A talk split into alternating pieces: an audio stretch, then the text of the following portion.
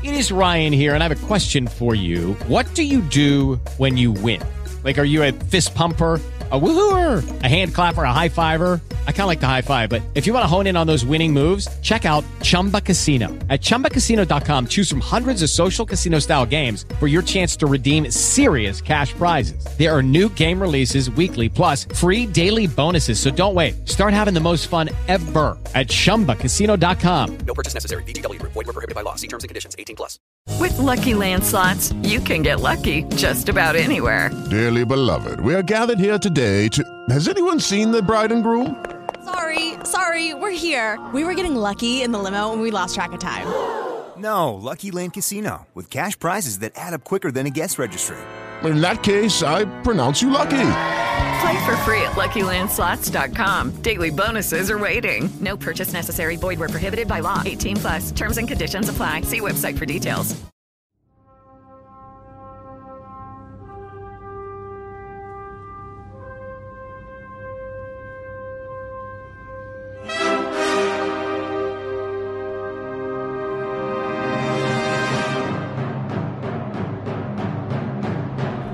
Tema. Libre. Nosotros ponemos el tema. Y usted es libre de opinar. Usted es Eduardo Arias.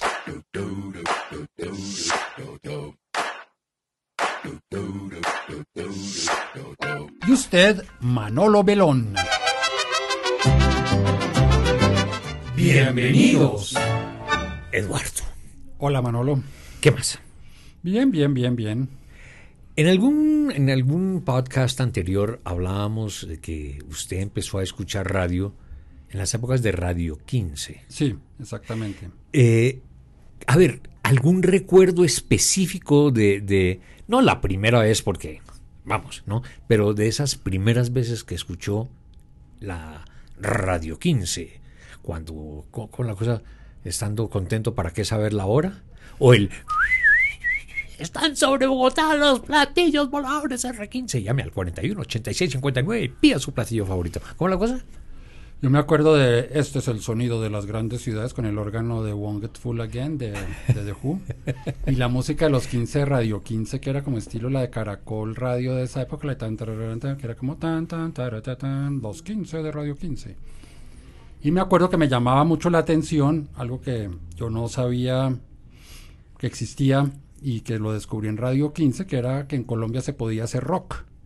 Eso lo vine a, a, descubrir en Radio 15 porque uno pensaba, pues yo estaba recién llegado al mundo del rock, por lo que he contado, que en mi sí, casa sí, no sí. había radio ni nada, de pronto descubrí que había grupos de rock colombianos que sonaban en la radio y yo creo que pues yo formo parte de un grupo que se llama Hora Local y he tocado en grupos de rock, para mí eso fue como el primer impulso, se puede hacer rock y se puede hacer rock cantado en castellano bueno, en, sí, yo digo en castellano, entonces sí. para mí fue muy importante y sobre todo porque yo notaba mucho entusiasmo de la emisora por promover esos grupos cuando sacaban un disco, los tenían en sus listados de éxitos, no era simplemente que los invitaban al estudio una vez, ay, pongan el disco y chao, sino que esa música formaba parte de la rotación al lado de las bandas de otros países, de los baladistas de otros países, de Colombia. Sin necesidad también. de que fuera payola, entre otras cosas, Además, Eduardo, porque como el sello fonográfico, el Estudio 15, que era el sello de Alfonso Lizarazo, que era el director de la emisora, pues payola como payola no había.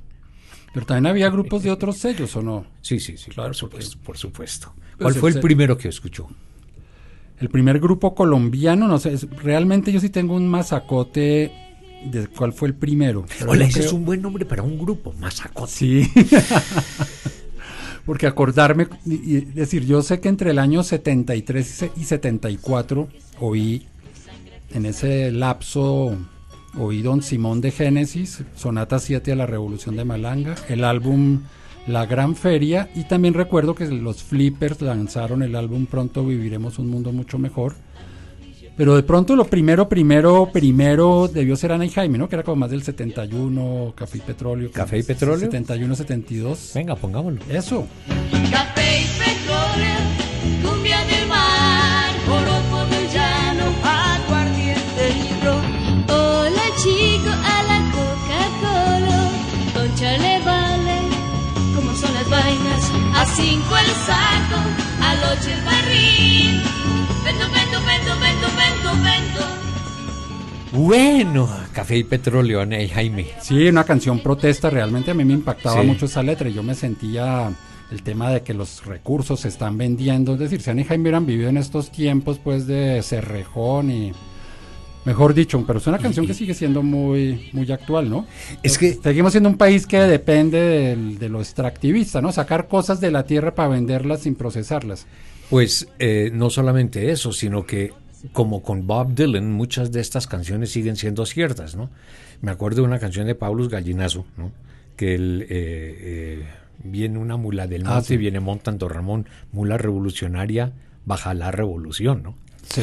Uy, eso fue una gran canción. Pero bueno, o sea, mis, mis recuerdos con, con el rock and roll colombiano eh, anteceden un poquito eso, como en 10 años, cuando los speakers empezaron a sonar en Radio 15, Usted en ese momento era oyente. a duras penas. Sí, es decir, era Pero, como- pero apasio- no, debo decir apasionado oyente de Radio Sí. 15. ¿no? Eh, entonces, mm, cuando empezaron a sonar canciones como La Casa del Sol Naciente, a la versión de la de los Animals, que a su vez es un tradición, un tema tradicional de, del, El golpe del pájaro. Ahora pongamos eso. ¿Esa era la de los speakers? Pero sí. Es que hay dos, ¿no? No, no, una, de- una cosa es el pájaro taladro, que es de Sí. los flippers, que es el... ¿no? no, no, este es el fe, fe, fe, fe, fe, Sí. que es una canción que hizo The Trashman que se llamaba Surfing Bird. que es la del primer álbum, original. creo. Del primer álbum, el de, De las espectaculares. La carátula espectacular. En la estación de la Sabana, con Eh, esa locomotora. y, y fotografías tomadas Sí. por Julio Luzardo. Sí, excelente. sí, esa carátula es muy buena. Tremenda carátula. Yo compré hace poco ese disco, no se puede ir porque está rayadísimo, pero ahí está por la portada. Ahí Sí, lo tengo. yo, lo, yo lo tengo dos veces. Una vez es audible, la otra vez no. pero qué importa, lo tengo dos veces. Pero, pero ese, ese a Fei, Fei. ¿no? Porque la gente la conocía la canción como el- la canción del Fei, Fade Away. Ah, pues oigámosla un poquito, ¿no? Sí, eso nada que ver con, con ¿cómo es que se llama? El golpe del pájaro. No, no, esto es.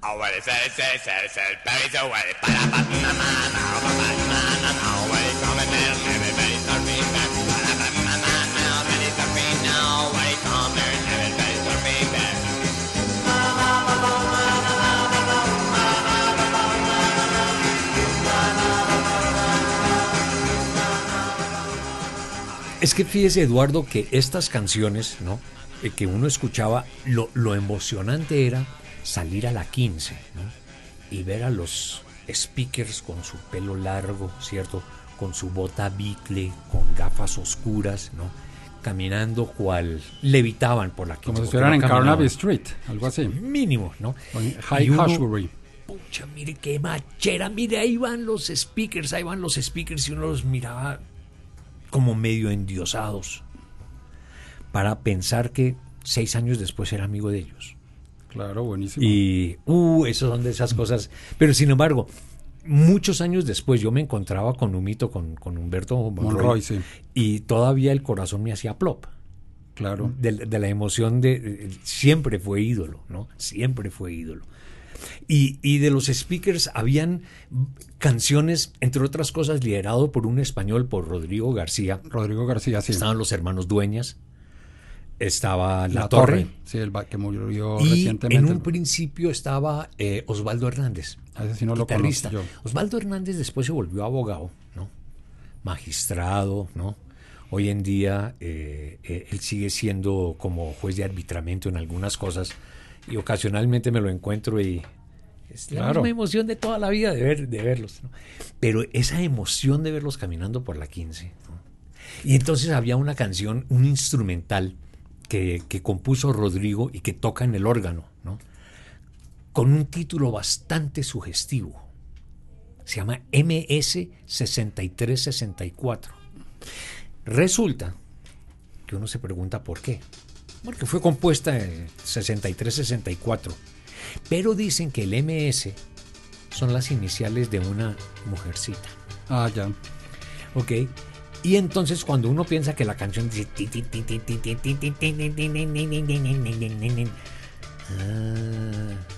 Canción dedicado a una relación amorosa sexual con Doña MS. Vea pues.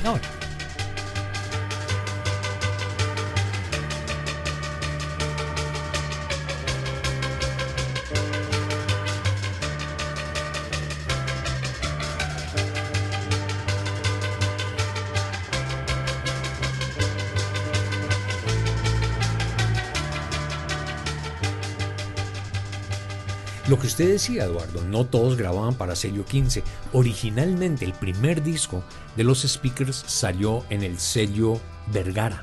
Ah, sí. Y después fue cuando pasaron a Mambuco. El sello Bambuco, que es donde Al- está también de- la banda nueva. Exacto, el sello de Eduardo Calle, Sí. de, lo- de las tiendas Mambuco. Sí, que eran de unión. Después llegó, ¿qué? Era Disco Club y Bambuco, eran los almacenes de discos. Claro, Disco Club, el de la 60, el de Luis. Sí. Castellanos, ¿no? que después se amplió y puso tres o cuatro más. Y, y- pero el de la 60, ahí con novena, abajito del, del pasaje Los Hippies, ese era el sitio. porque Ese es no me alcanzó a tocar a F. mí. No, a mí sí. Yo sí todavía era muy niño, yo, yo, a mí me tocó ya el de la 92 con 15. Uy, no, pero ¿qué son esas modernidades, Eduardo? Es que yo soy del 58 y ustedes del... 49. Bueno, ¿sí? O sea, sí es- pero em, la, la- la cosa era que Radio 15 era realmente la vocera claro. de los grupos y de los artistas, ¿no? Entonces ahí es donde llegaban los Harold, los Oscar Golden, Emilce, Lida Zamora. Vicky que eh, falleció hace unas pocas semanas también, ¿no? Exactamente. eh, Vicky, por supuesto. eh, em, Flippers. Los flippers, ¿no? Los Que- flippers de, Arturo de Arturo Astudillo. Astudillo, ¿no? Que es otro de esos casos, ¿no? Arturo, el, el tipo que uno admiraba, tremendo guitarrista, tremendo músico, Y lo sigue siendo, ¿no? y lo sigue Y siendo. ahora es productor también, ¿no? Es Tiene- productor tiene y- un y- estudio y, No, y, y y- y trabaja con los jóvenes bastante. sí. Exacto, y además como él después estu- estudió química, entonces eh, toda la cuestión de la, de- del comer sano y cuáles son los alimentos que se pueden combinar y cuáles no. Pero Arturo además es amigo, es Sí. Mm. otro de esos que después se volvió amigo. Ah, pero buenísimo. Sí, sí, sí. Y por supuesto, hola, eh, nos adelantamos un poquito en la historia y ponemos el pronto. Claro, porque esa fue una viviremos". canción que marcó mucho, a mí por lo menos me marcó mucho cuando salió. Claro. Yo vine a conseguir el disco hace muy poquitos años que los estaban vendiendo en Armenia. Y, ¿En vinilo o sí, en, no, en en vinilo, CD? en acetato. Sí. Están bastante rayados, pero son, son de colección, como decía Edgar Restrepo Caro, ¿no? Cada vez que iba a pasar un disco rayado en sus programas de la HJCK, hago aquí el paréntesis. Bueno, vamos a escuchar al grupo La Crema. eh, Este es un disco de colección y uno ya sabía, listo, es un disco rayado, no se va a oír, sino una cacerola de huevos fritos y al fondo la guitarra de Eric Clapton. Listo. Nos preparó, es un disco de colección. Eso era lo que en Radio 15 llamábamos el sonido de la nostalgia. Ah, ya. Pues pongámonos nostálgicos. Pongamos el, el- el de los flippers. Sí, un el fragmento de esta viviremos. Es, es que es un buen tema, es un buen tema. Y un gran álbum en general, ¿no? Exacto, exacto. Además, cuando, bueno, eh, escuchémoslo y ahora seguimos hablando.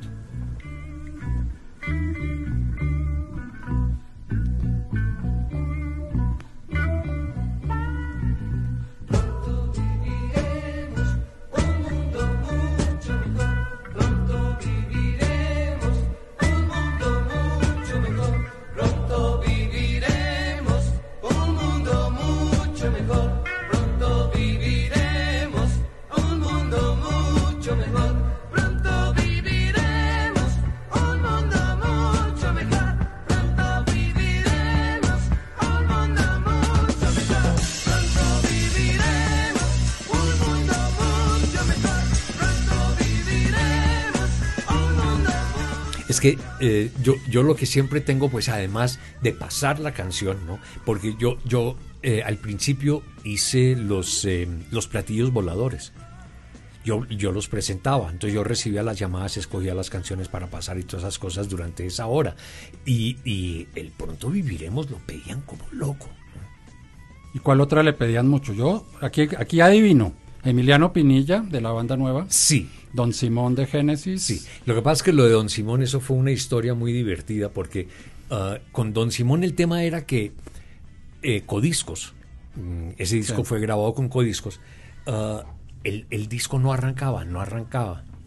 Entonces llegaron los de la disquera y me dijeron, Don Guillermo Díez, me dice Manolo, ¿qué podemos hacer Don para... Guillermo Díez es el famosísimo programó en Colombia G10 que salía en todos los discos. Sí, señor, en todos los discos de, De Codiscos. Brothers, con de la Elton carátula, John, sí, sí. con el sistema de carátula Sí. exclusivo, Sí, exclusivo. sí, era plástico, no, pero era muy práctico ese sistema. sí. El problema es que los discos eran como floppy disks después, ¿no?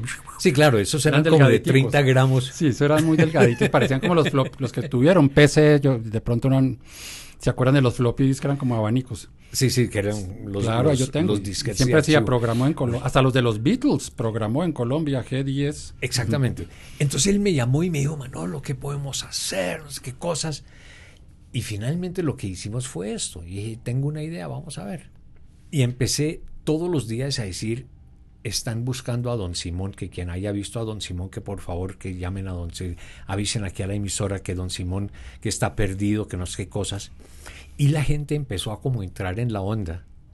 Y finalmente la cosa se convirtió en que eh, yo anunciaba y, y don Simón apareció. Pero es que es una gran canción. Es decir, no solo Además, porque haya un- sido de moda en su momento. Pero, pero, eh, porque es una porque porque Genesis tenía canciones que eran tocaban la cumbia cienaguera como se toca la cumbia cienaguera y tocaban los bambucos como se toca el bambuco pero Don Simón sí era una fusión pues ya la palabra pasó de moda los músicos lo miran uno torcido cuando uno habla de fusión pero sí fue tal vez de las primeras fusiones en que estaba la, ar- la armónica un poco como blues pero estaban los instrumentos sí. colombianos lo que, pero lo la que hay, guitarra hay dos eléctrica- cosas que anteceden eso. para mí es de las grandes canciones de la historia del rock colombiano Pero ahí hay dos, cinco. hay dos cosas que anteceden esa, esa fusión, Eduardo.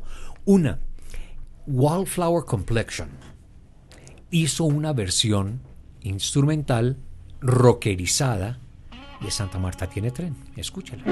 Santa Marta tiene tren, pero no tiene tranvía. Santa Marta tiene tren,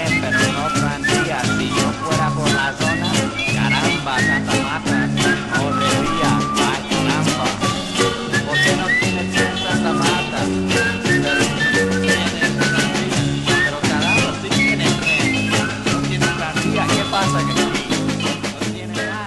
Que. Debo decirle que me acaba de dar un doble, ¿cómo se llama eso? Una, una doble chivillada. ¿Por qué? Primero, no conocía esa versión.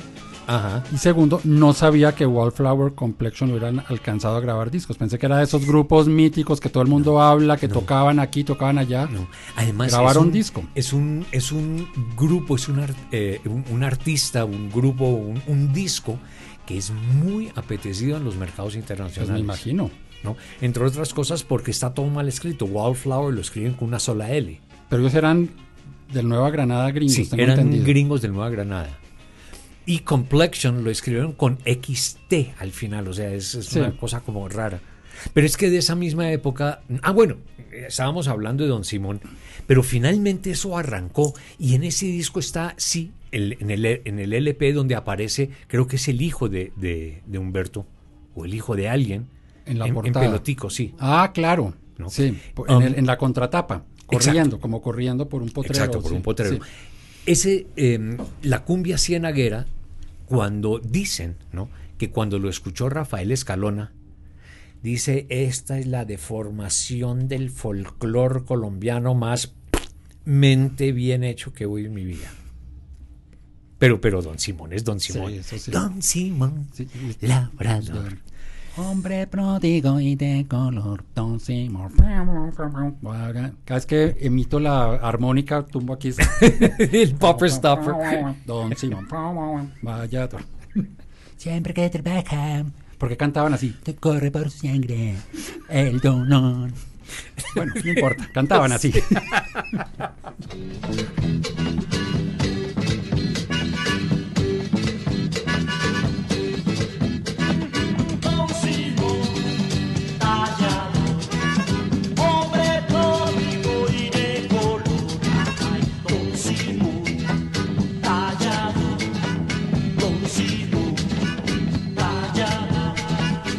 Pero vea, Eduardo, em, después de que los, los, em, eh, los Wallflower Complexion hicieron Santa Marta, hubo un grupo de estudio mm, liderado por, por, el, por la misma gente de, de, de Edgar Restrepo Caro, de todos ellos, que se llamaban Los Electrónicos. A ese sí no lo había oído Eso es un vinilo, ah, otra vez de esas rarezas, ah, en sello Polydor, que es música instrumental y son temas colombianos arreglados para, para, digamos, música contemporánea de la época. Sí.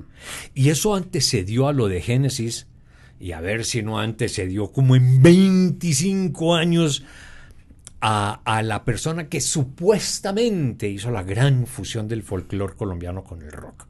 pues, Carlos Vives. Mucho antes de él ya, ya lo había. Claro que el mismo Carlos lo ha dicho infinidad de veces, ¿no? Sí, Que pero, pero la gente tiene en el Claro. imaginario, ¿no? Que entre otras cosas, por allá en 1958, un grupo llamado, si no mal re- recuerdo, eran los Hooligans. Sí. Hicieron una, tomaron una canción del folclore, ellos son mexicanos, tomaron una canción del folclore mexicano y lo volvieron moderno. Entonces ellos cantaban la cucara twist, la cucara twist. Ah, porque también estaba la de See You Later, Alligator, que, que me decía Augusto Martelo que había una versión como porro, fandango, cumbiambera, de que de que te volviste cocodrilo o algo caimán. Sí, Sí, de sí. No, pero no me acuerdo qué grupo es, pero a mí me la mencionó alguna vez Augusto Martelo. Sí, sí, uy, uy, en esa vaina yo no pensaba hacía un millón de años. Oye, ya que hablamos de Martelo, ¿por qué no nos vamos a Malanga? Y Buenísimo. una de las grandes canciones para mí de Radio 15, yo de verdad me sentía orgulloso, te lo digo en serio, me sentía orgullosamente colombiano de que esta canción que vamos a oír, que es instrumental, fuera de un grupo colombiano que Exacto. se llama Sonata 7 a la Revolución, donde Exacto. está Augusto Martelo en el bajo, Y Alexis. en la guitarra, Álvaro Galvis, eh, creo que es Tito Nuncir en la percusión. Y, y Ca- Alejo Restrepo en la Sí, guitarra. claro.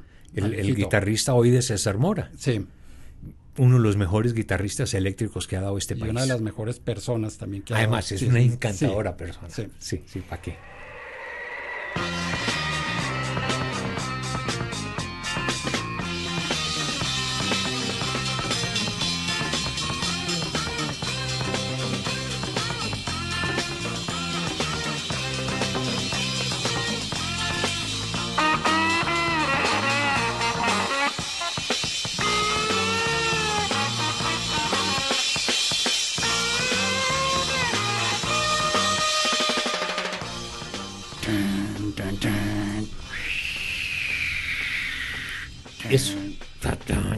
Esa, vaina.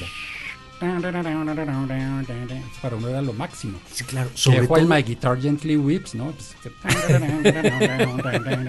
No, además eh, que esas, esos, eh, digamos, so- era sonido progresivo. Claro. Que me hizo pensar en otro grupo de estudio, uno que, que se hizo en Medellín, que se llamaban los Strix. Sí, sí, no lo conocía yo. Los Lo- Strix fusionaron en- en una obra, ¿no? Hicieron, eh, ese es un long play completo en donde hay, por ejemplo, una bellísima canción que se llama No importa en qué estado está su estómago, ¿no? Una, una propaganda de Alka-Seltzer que se volvió canción. Um, no es el corazón el que regula el amor, en el estómago está nana y la falsa paz. Pero ellos hicieron un, tomaron varios temas clásicos, la dona inmóvil, la caballería rusticana, no sé qué vainas, y los volvieron modernos. Un poco como el grupo holandés Exception, que hacía eso con... Sí, lo que pasa es que Exception sí eh, tocaba clásico con unos toques de rock. Sí. ¿no? Esto es um, 50-50. Mitad, mitad. Sí, aunque sea un pedacito de la Claro, dona no, inmóvil. buenísimo, yo no lo Los conozco.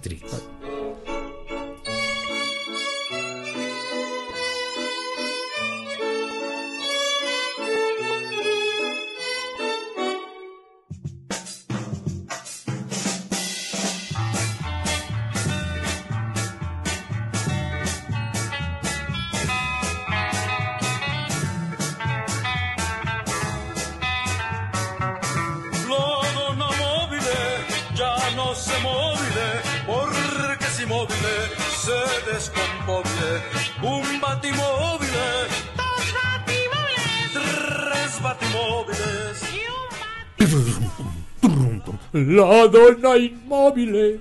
Colpium al vento. Qué pena con los oyentes. ¿no? Ah, pero como pueden adelantar y atrasar, no hay problema. Es Sí, la sea, ventaja es- del streaming, que es, ah, si, si- si apagan o prenden o corren el, la flechita un poquito. Además, eh, vamos, Eduardo, seamos serios. El hecho es cantar. Sí. ¿no? Que sea afinado y con medida y todo eso.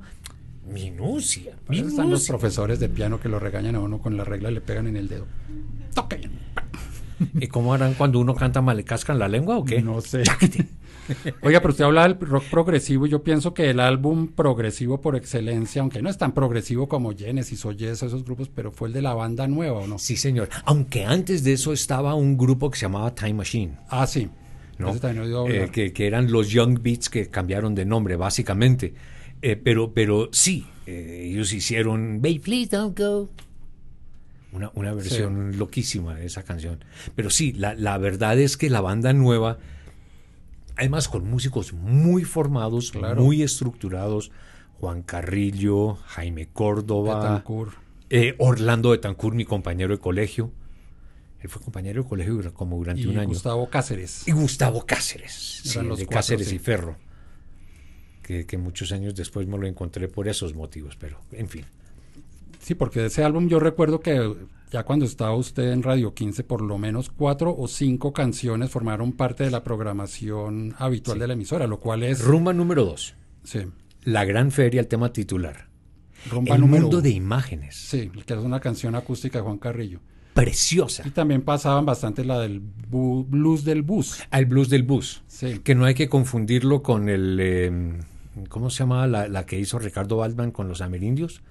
Eh, Ese sí no me acuerdo. Eh, Él, él hizo una canción de- también dedicada al bus. Eh, bueno, esa vaina, o sea.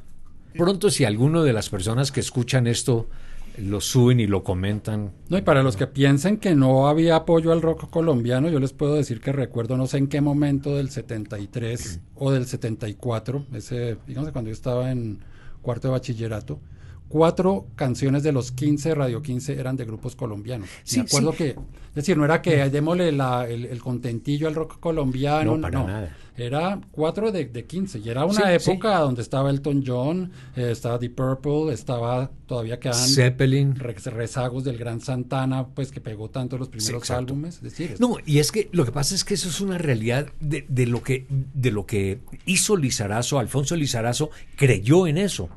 Entonces, eh, cuando él lanzaba Harold, Harold sonaba y cuando los flippers producían, cuando los speakers producían, los Yetis, los de Medellín, que de, de ellos no hemos hablado de lo que lo que ocurrió fuera de Bogotá, Claro. pero pero los Yetis de los hermanos López, ¿cierto? y después que de ahí salió Norman y Darío. De- ay, eh, el principito Gamincito. Ah, eso es muy tierno. Yo me O- acuerdo- O, a- o Alberto Valentino. Es decir, yo me acuerdo Alberto que ustedes, Valentino, cuando salió el Alberto álbum- Valentino hizo pipí. ¿es como la cosa? Sí.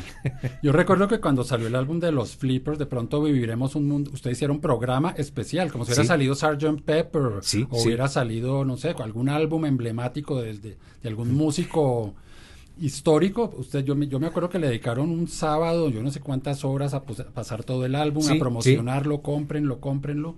Y uh, el concierto que hizo Arturo con el grupo, con, con los flippers, en el Coliseo Cubierto del Campín, en el, el- el antiguo, ya Sí, toca decir, el sí. antiguo Coliseo Cubierto del Campín, repleto de gente cantando a una sola voz una versión como de una hora de pronto viviremos Sí. porque se volvía toda una letanía, ¿no? Era como un himno. Exacto, entonces Estilo- pronto viviremos en un mundo mucho mejor. Ah, entonces vuelve y juega y pronto. Eso era, era, eso era apoteósico.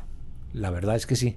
Esa ya la oímos, todavía no la hemos oído. Sí, Ah, esa ya la oímos. pusimos, qué vaina, ¿no? Pero, pero no hemos puesto la de Norman ni Darío. Ah, no, pues, que Darío es la no, es para un que- pedazo de los Yetis, Claro. ¿no? Y- Con, con Norman Smith. Sí, que, que hace poco reeditaron el álbum, de, hicieron una recopilación que se llama Sí. Nadaísmo a Gogo, que son recopilación de los dos sí. álbumes de los Yetis, que eso lo, que lo hicieron en España, pero creo que muy impulsado por Mario Galeano acá. Es un álbum Creo doble. que sí. Sí. Creo que sí. O sea que es y- material que sí, se, que sí está disponible de esa época en, Exacto. CD y en vinilos pues ya contemporáneos. Y, y, eh, hermosamente, digamos, en esa onda medio folk, ¿no? Y, y ah, ese Principito Gamincito con su letra medio, medio protesta. Principito Gamincito. No, mente, mejor eso. Ellos lo cantan mejor. Listo. Principito, gamincito, con tus ojos, con tu pelo, con tu boca tan cansada de cantar. Con tu boca de neblina que respira cancioncitas en las puertas de los cines, nunca dejas de cantar. Principito Gamincito, ¿y sabe quién me acordé? Los Teipos, que fue otro grupo que no, no trascendió demasiado, pero diga Teipos al revés. Pero al revés, poste. Pu, Teipus. Pu, Teis. Ah. ah, Teipus. Teipus. Ah, ok. En fin. Ah, listo, sí. ya. Eso tampoco ok. lo he sabido mencionar. Sí, no, ellos, ellos fueron bastante populares, aunque no, no trascendieron, pero en su momento dieron harto de qué hablar. ¿De la banda nueva pusimos algo? Creo que no. Lo Ah, no, de la banda nueva no hemos puesto De nada. todo eso que quiere oír usted. Yo pondría todas, pero obviamente... La rumba número dos, que tal vez fue lo que más sonó, La de si la gente supiera lo que cuesta cantar. Sí, ya que es claro. muy, muy Bartok, muy clásico, muy Vorchak, alguna Sí. vaina de esas. Usted sabe más de eso que yo. Bartok, creo que fue el que... el- sí, era la, la gran feria que era como comenzar con un tema de Bartok de piano. Eso, sí. eso, Sí. eso. Bela Bartok.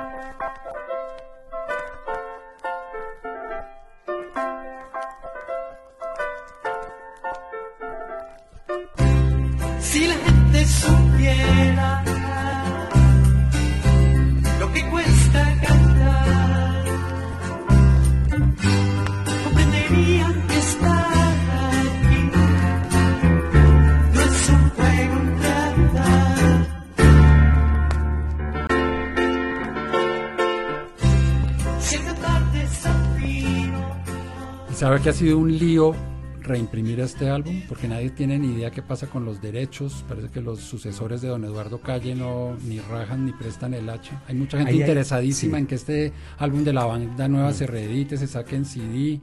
Hay Sí. canciones inéditas Es más, de ellos. Jaime Córdoba a mí me regaló un CD. um, ya remasterizado Sí, y todo. El, el material está listo. Y con tres canciones inéditas. Sí. Un amigo mío que es amigo de Jaime también me lo pasó a mí. Sí, sí. Pero, pero sabe, eh, ahí, eh, ya que estábamos hablando de, de fusiones, pero no podemos hablar de fusiones, pero sí. eh, Columna de Fuego. Claro. El grupo que lideró Roberto Fiorilli eh, después de los speakers. Y que terminaron con la Negra Grande de Colombia. y- Exactamente, y- y- hicieron gira por Alemania donde fueron locamente populares. En Alemania es, es un disco muy, muy, muy valorado. Y, y con todo el cuento del folclore del Pacífico, y, y yo no sé si Roberto algún día escuche esto, pero si Roberto, yo le voy a decir que lo escuche. Eh, de todas formas, saludos Roberto, ¿no? Sí, claro. Él vive en Italia, ¿no? Él vive en Italia y ahí, ahí nos comunicamos por Facebook con él, con Hugo Taylor, con, eh, con, con el Sarasti. ¿no? Mario Sarasti, sí. Sí, eh, con sus ratones y cosas que no son ratones de otras, de ciertas telenovelas, sino son ¿no?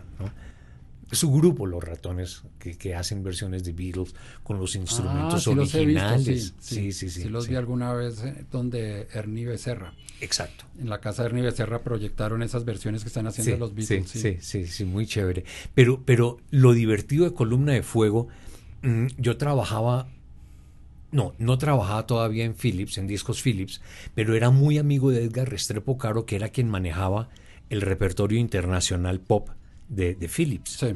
Y ah, ellos produjeron ese disco para, para eh, y no me deje olvidar un detalle de la banda nueva, ellos eh, produjeron ese disco y sonó harto en radio, pero no vendió muy bien. Y es que esa Joricamba es un temazo en donde, entre otras cosas, Roberto se faja en la batería.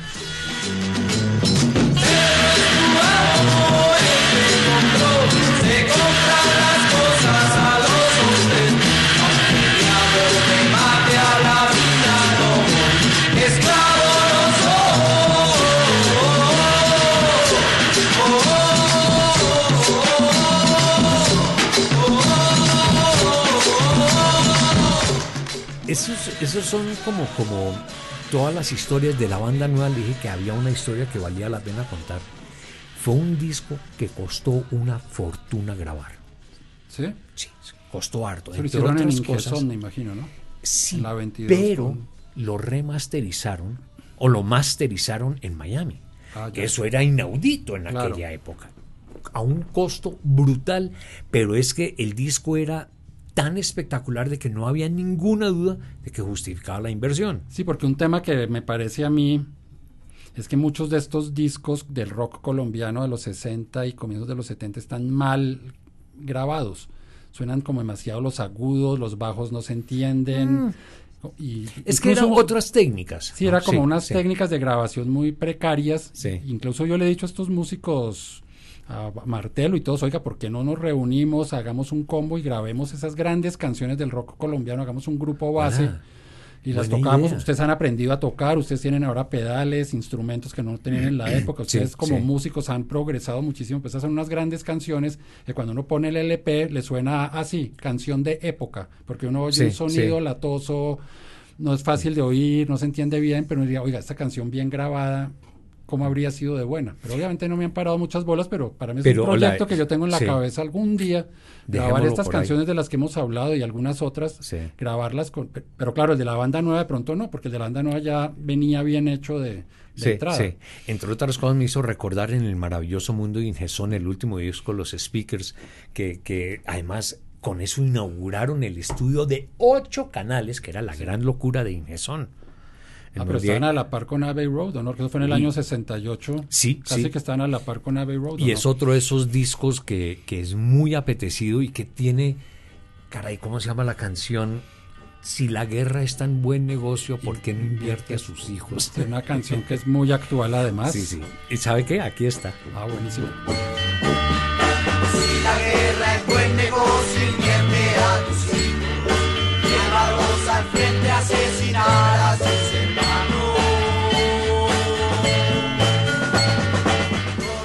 Esos son buenos temas. Además, es un disco muy progresivo en su concepto, ¿no? No, y además ahí, estaba Fiorilli, ahí estaba Humito, García. Rodrigo Eran García. cuatro en ese grupo, en ese momento. em, si eran Fio- Fiorilli, Fiorilli, eh, García, Rodrigo García, estaba Humberto, Humberto, Monroy, Monroy. y se nos fue el otro. Eran Eh, cuatro en ese momento.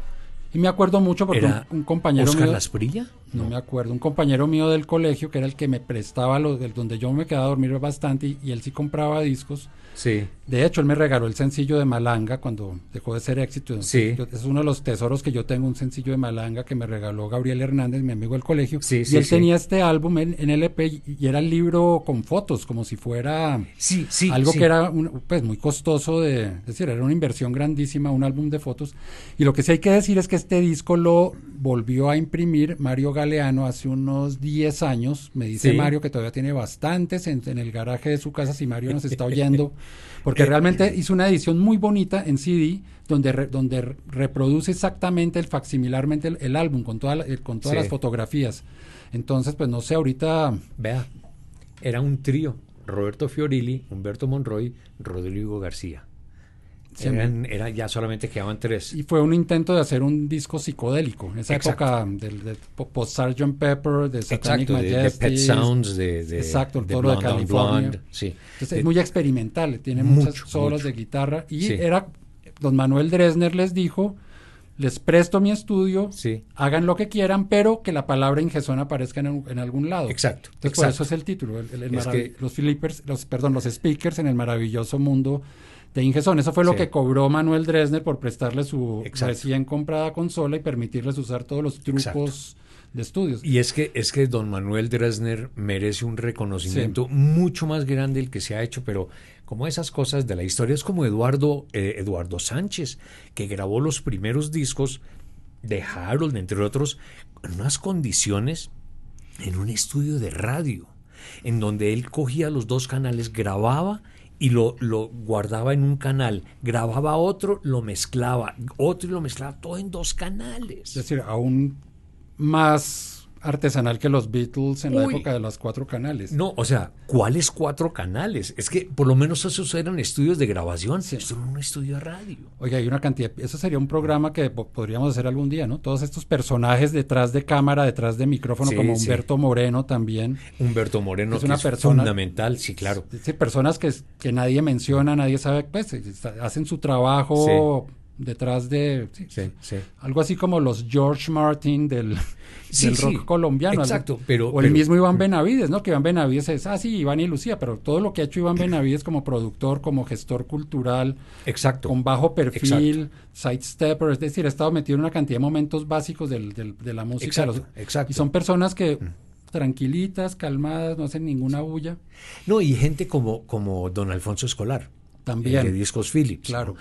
Que fue un, un enorme, o es un enorme visionario. Eh, eh, él mm, vio la industria yo trabajé con él durante como tres años y son de los mejores tres años de formación en la industria fonográfica, ¿no?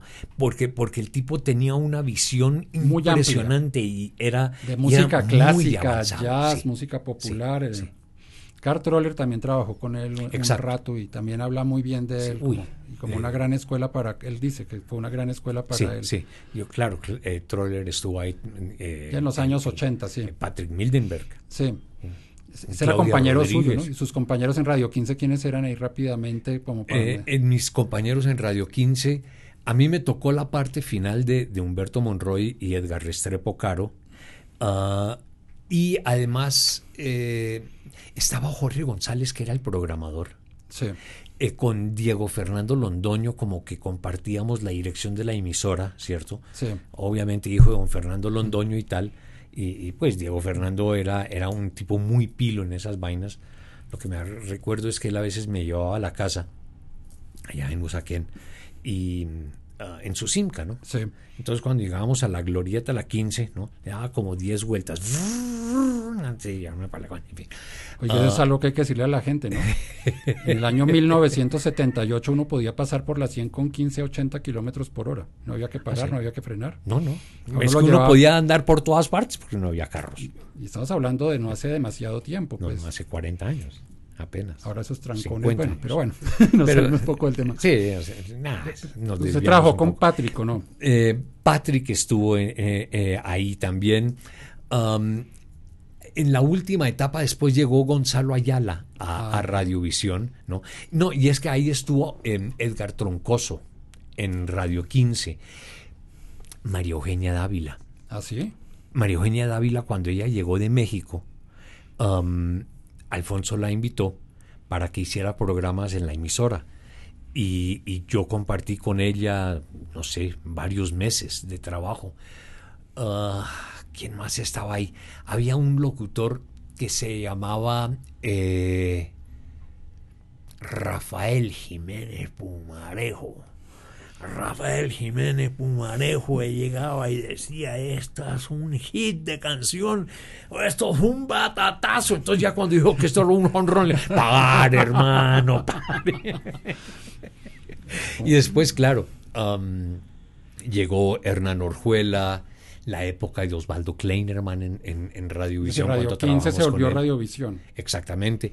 Cuando llegó Margaret Ojalvo, Leslie Abadi, ¿no? Ah, esa era compañera mía en biología, Leslie. Claro, Ella estudiaba claro. microbiología y toda la gente me preguntaba, ¿usted es amigo de Leslie Abadi? ¿Y cómo es ella? Descríbamela. Yo sé, no, pues es una niña que se viste bastante raro, como con unas chaquetas de pelo, es como grande, caricuada. Sí, sí. En serio, yo me la había imaginado. Sí, no, y, y además andaba en su Peugeot Sí. 404 Sí, era rojo. toda- no, ¿no? era completamente se ves, mejor dicho, no le, le importaba un pepino la figura Sí. y la ropa y la moda, andaba compañera mía de biología ya en Sí, la sí, sí, universidad. sí. Y sigue dedicada a eso, ¿no? Sí. Y eh, ahí fue donde hizo sus primeros pinitos, una de las grandes voces comerciales y de, de noticias de este país, eh, Gustavo Niño Mendoza. Ah, él comenzó en Radio 15. Él comenzó en Radio 15, él llegó de Tunja y él llegó a Radio 15. Lo que hacíamos era, eh, para tratar de darle como un carisma más adulto a la, a la emisora, por las mañanas se leían noticias. Entonces, ¿qué hacíamos? Pedíamos las 100 noticias Caracol que se leían de 11 a 12 de la noche, ¿no? Sí. Y las leíamos de 7 a 8 de la mañana. Es decir, él habría dicho. ¿Cuál es el problema, no? O sea que Gustavo Niño, Londres. Acaba de lanzarse en Gran Bretaña el álbum de la banda británica Los Rolling Stones. Ha sido un gran trabajo, manifestó Mick Jagger. ¿Sí? Sí, sí, sí. Y además con una cortina de como de jazz, como Sí. rítmico, Mm. instrumental, de fondo permanentemente para hacer la cosa más eh, eh, asimilable para la gente, ¿no?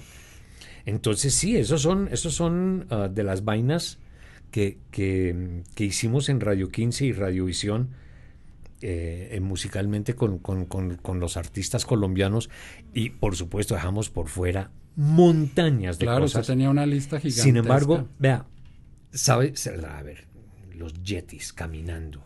Es que, es que fíjese que eso es- de- debería hacerse el reconocimiento a los grupos de Medellín, Sí, ¿no? bien importante. Y, y además los hermanos López, eh, Darío, Iván Darío, um, Juancho, ¿quién- cuál- ¿cómo se llamaba el otro? Bueno, eh, Juan No. Nicolás Estela hizo parte del grupo. Y Norman otros. era Norman, eh, Norman Smith. era de Estados Unidos. Él era gringo. Sí. O es Eh, gringo. sí. Y ellos hicieron música bastante interesante y fueron muy populares en su Medellín. Ellos poco llegaron Eran aquí como a el grupo de Gonzalo Arango, ¿no? Estaban muy ligados al nadaísmo. Exactamente. Sí. ¿no? Algunas letras de ellos son de, de- de poetas nadaístas. Exacto. Y después Iván Darío formó Norman y Darío Sí. el dúo y murió pues hace como 20 años, 15 años de, de un cáncer bastante, bastante virulento. Y eh, con él, con la hija, con Verónica, eh, trabajo hoy en día en temas de, de mi emisora. Ah, Una encantadora persona también. Pero, ¿sabe qué? Sí, ¿por qué no le, por qué no le recordamos a los, a los, eh, a esos muchachos Claro. de Medellín, los Yetis? Hicieron una canción que se llamaba Tito, pero no era dedicado al hermanito. Curioso, ¿no? No, eh, eh, eh, hicieron canciones como este, Caminando. Caminando,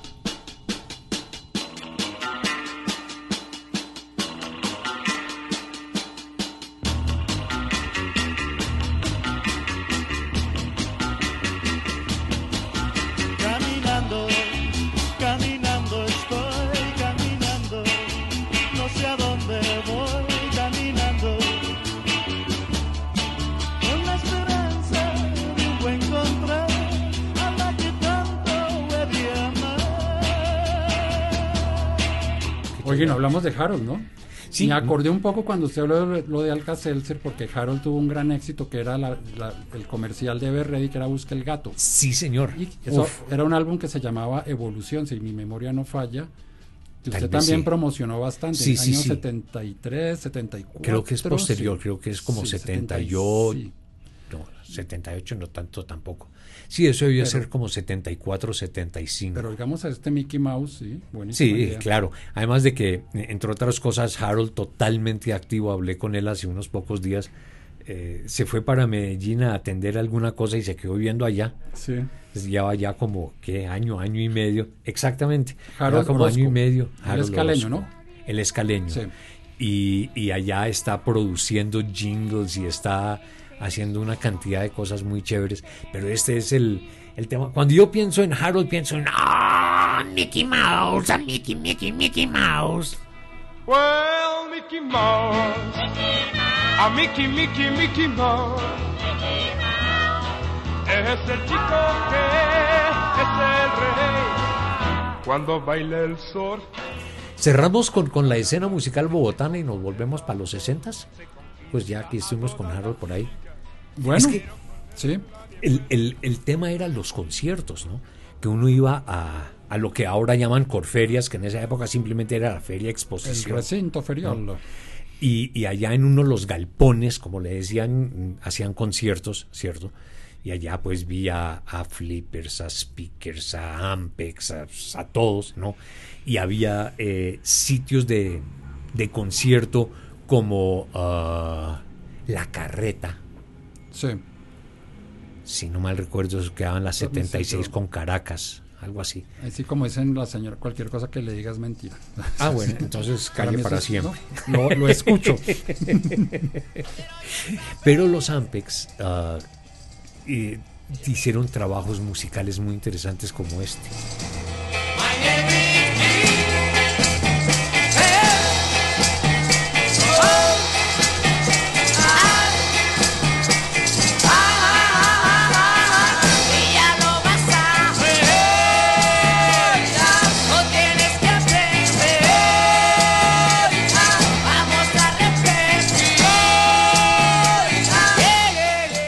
Ese es el tema original eh, de, de Van Morrison, lo escribió para Them cuando él era miembro del grupo. Y qué carrera la que hizo después Van Morrison. Sí, uno de los grandes cantantes, Sí, compositores. sí. Brown Eyed Girl y cosas. Pero ese Gloria, el garage rock de Gloria es, uf, es, es, es grande, es grande el tema. Y los Ampex hicieron una buena versión. Entonces, ¿qué, Eduardo? No, pues yo sí quiero. ¿Hasta la otra? Hasta la otra, pero yo sí quiero que suene esta. Ok. mientras nos vamos y la despedida y la cortina y toda esa parte. Ah, no, y, después nuestra Sí. brillante despedida grabada y tal, ¿no? editada, postproducida. Yo creo que esta canción tiene que sonar acá, que es de la banda nueva que se llama Emiliano Pinilla. Ah, sí, claro. Uf.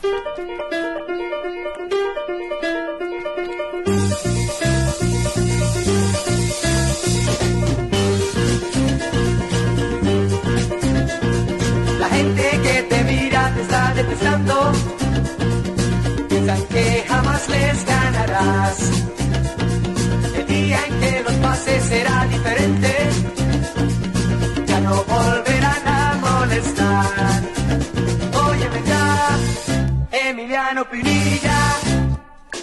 Mira que el tiempo se pasa y te quedas atrás. Vuelve hacia acá, Emiliano Pinilla. Mira la gente que corre y te quiere arrastrar.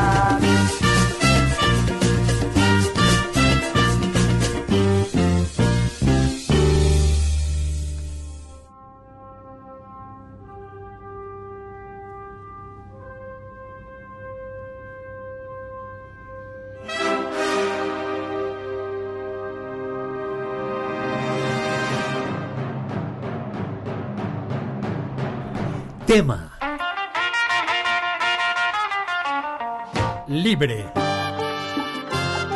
Nosotros ponemos el tema. Y usted es libre de opinar.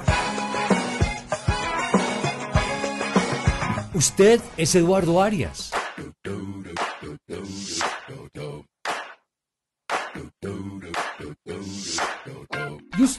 Manolo Belón. Bye bye. Chao, chao. Auf Wiedersehen.